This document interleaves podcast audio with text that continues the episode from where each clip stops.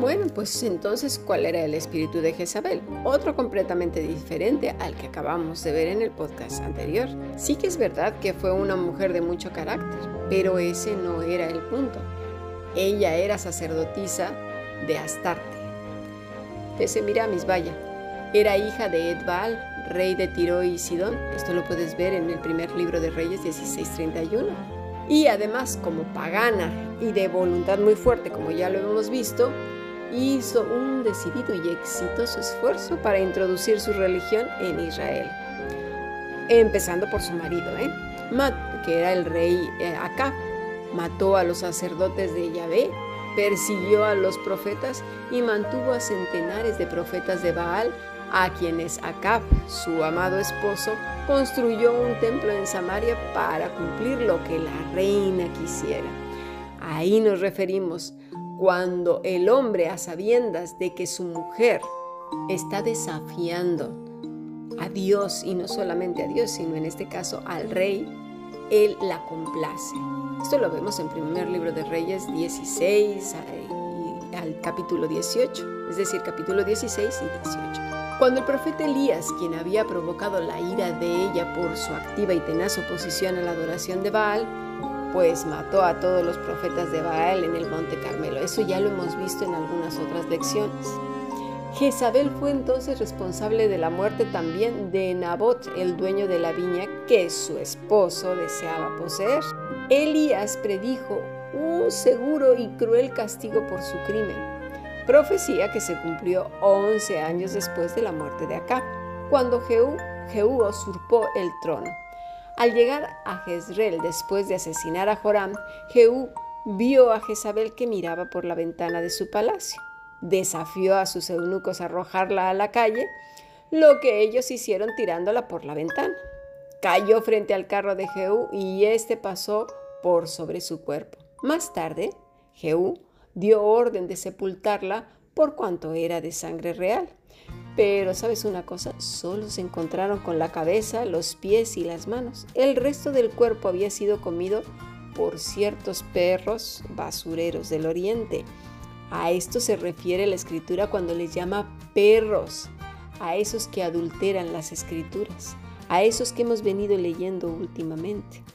Esto pues lo leemos también en el segundo libro de Reyes, en el capítulo 9, todo, léelo, de verdad que es un libro precioso con unas verdades, bueno, toda la escritura es así. Y el cuerpo de Jezabel, dice la escritura en el versículo 37, será como estiércol sobre la faz de la tierra en la heredad de Jezreel, de manera que nadie pueda decir, esta es Jezabel. Así pues, por haber seducido a los israelitas en seguir la idolatría, el nombre de Jezabel aparece en Apocalipsis 2.20, que ya lo acabamos de leer al principio del, primer podcast como un símbolo de esa forma de seducción en periodos posteriores como el que ahora estamos viviendo. Y cualquiera dirá que no está adorando a ningún ídolo. Pero mira, hoy día, y voy a explicar qué es un ídolo. Un ídolo es alguien que es seguido por mucha gente de forma emocional y que se convierte casi en una divinidad social. Esto ya cambia la cosa, ¿verdad? Tener idolatría por una persona significa casi adorarle. Bueno, una observación llegados a este punto. Hay que saber diferenciar bien entre la fama y el prestigio, ¿eh? Son dos cosas diferentes.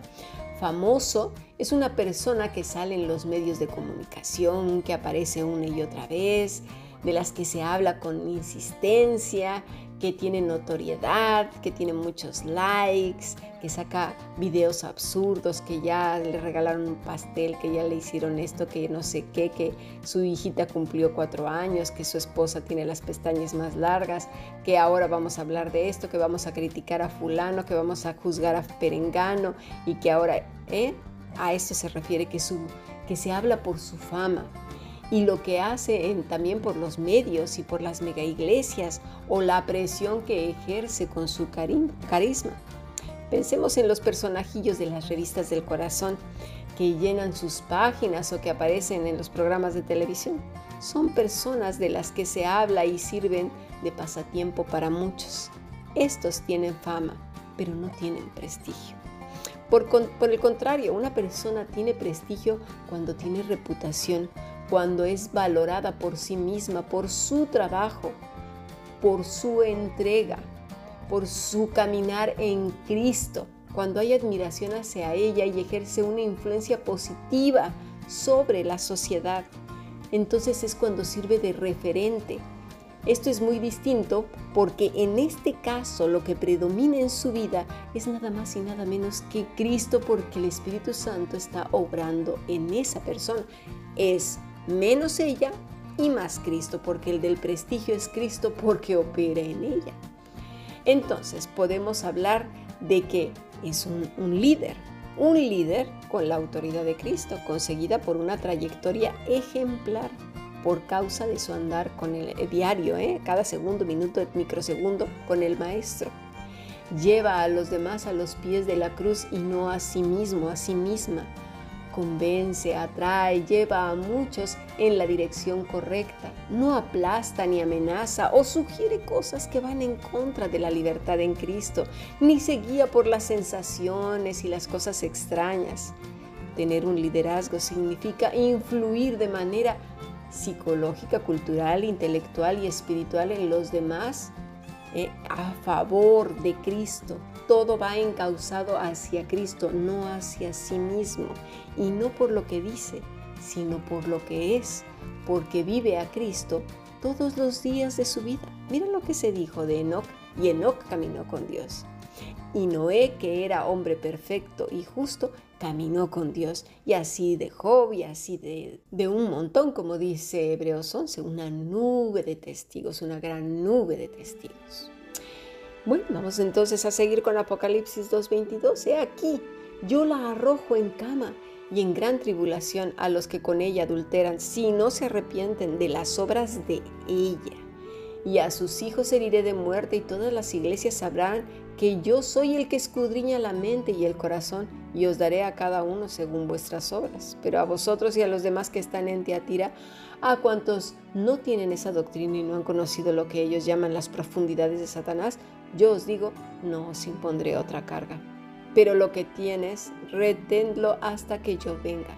Lamentablemente, Muchos permanecen y quieren y desean a propósito estar ciegos, dormidos y tontos.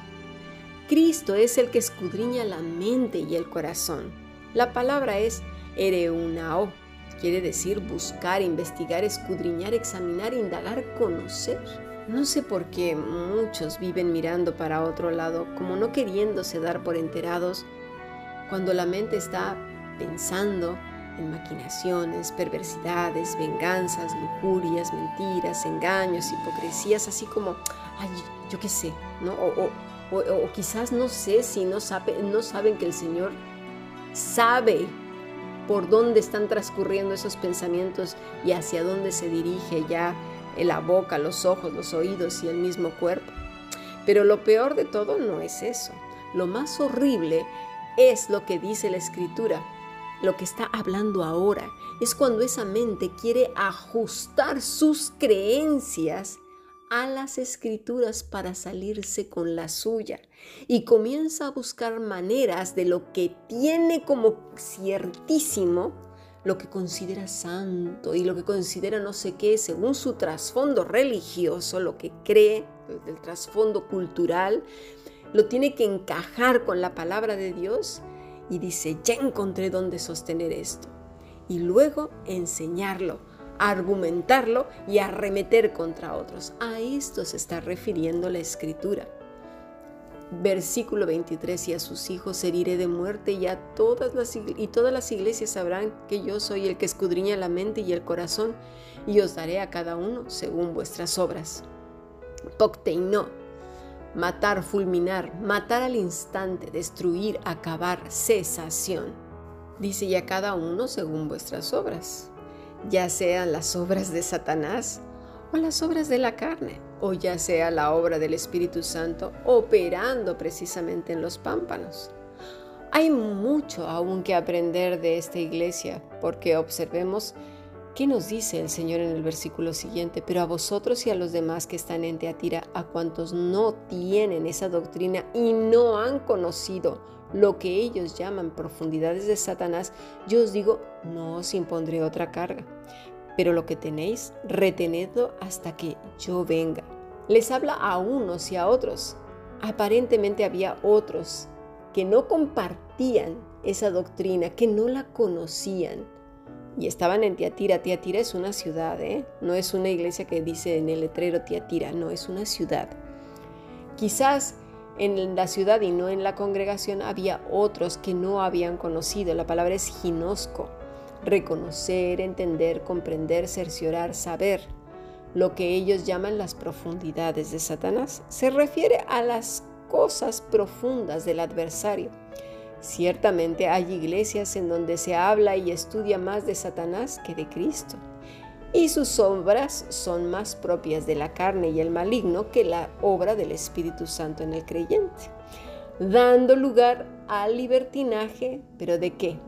De la imaginación y la lujuria de las emociones, pasando por un cuerpo descontrolado en crisis de llantos, risas, carcajadas y manifestaciones animales, bestiales, y de ahí a la codicia de los hombres, el dinero, la fama, la sumisión de los adeptos, la esclavitud y la rendición de cuentas a los hombres a base de la intimidación, la seducción y la falsa espiritualidad y engañosa cobertura, la famosa cobertura, que hasta hace poco me enteré que estos ladrones, lobos rapaces, según que la venden, imagínate, te doy mi cobertura, pero tienes que dar el diezmo.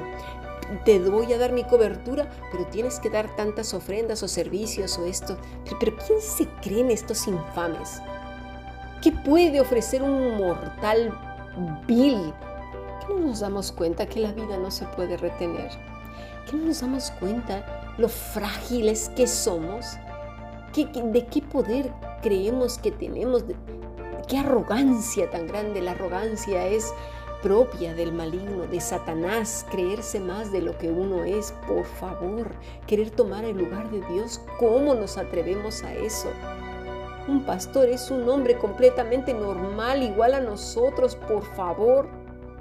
¿Cuándo lo vamos a entender? Tenemos esa costumbre de pensar como de los sacerdotes que mandaban a la Inquisición a la gente, pues sigue pasando exactamente lo mismo, nada más que llamarle cura o, curita o padrecito o, sacerdote se le dice pastor, pero con la misma idea me va a mandar al infierno.